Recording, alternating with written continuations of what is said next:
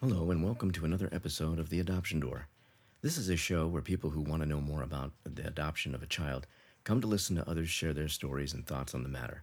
If you have an adoption related story you'd like to share, don't hesitate to do so by either writing or even recording it yourself and emailing it to me at theadoptiondoor at email.com.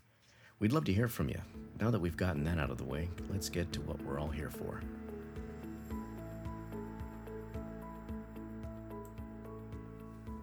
Okay, I told you I'd tell you my story, so here it is. I was born in El Salvador around July or August in 1974. I'll explain what I mean by the approximation later. I somehow ended up in an orphanage there along with many other children. It was about that time in the United States that my parents, Dave and Patrina, decided that they wanted to adopt a child. They found the process at the time in the U.S. to be too cumbersome, so they heard from a family friend who incidentally also had adopted a child from El Salvador, that the process was a lot easier.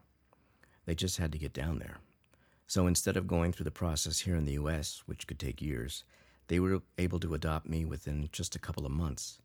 At the time of adoption, I was extremely malnourished. When they adopted me at six months old, I weighed the same as a two month old. They brought me to their home in Los Angeles. They named me Andres.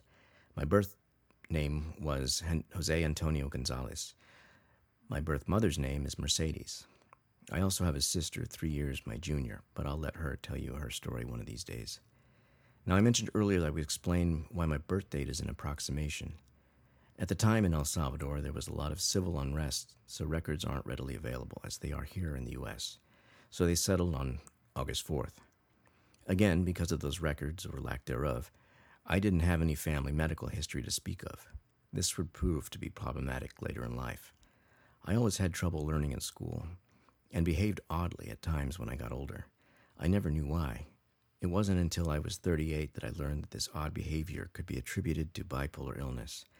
And at 48, I learned that I also have adult ADHD. To my parents' credit, they did have me tested when I was younger, but because the knowledge wasn't there in the medical field, I slipped through the cracks. Looking back, there are times I wish I had known earlier in life, but I wouldn't be the person I am today if I had. I also learned that I am 99% of Mayan descent. I say 99% because I took one of those heritage tests which confirmed it. I even named my first daughter Maya. I have seven kids, of which four are biologically mine, the others are stepkids, but I consider them mine. I told my daughter Maya that she'll probably never run into another Maya with actual Mayan ancestors. My adoptive mom is from Switzerland and my adoptive dad is Caucasian. He was born and raised in LA.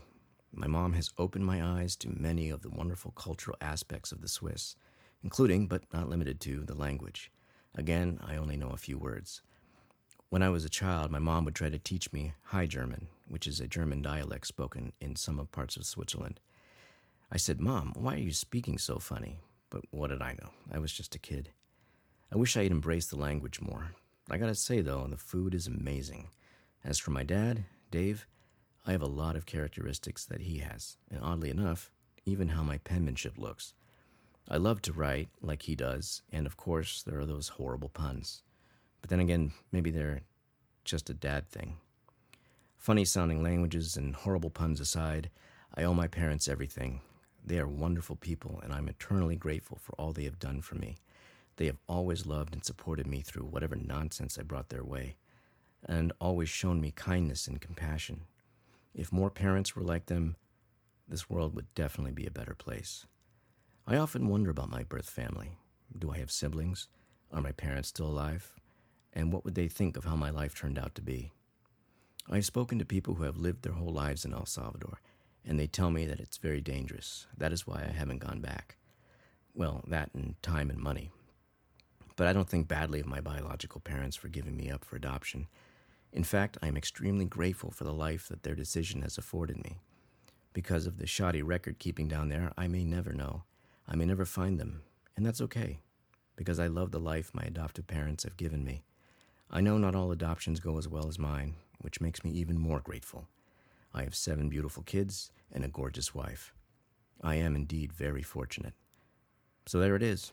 That's my story. I know it was a little long winded, but I hope it could give you some insight into adoption, and if you're adopted, perhaps you could relate. So, that's it for this episode.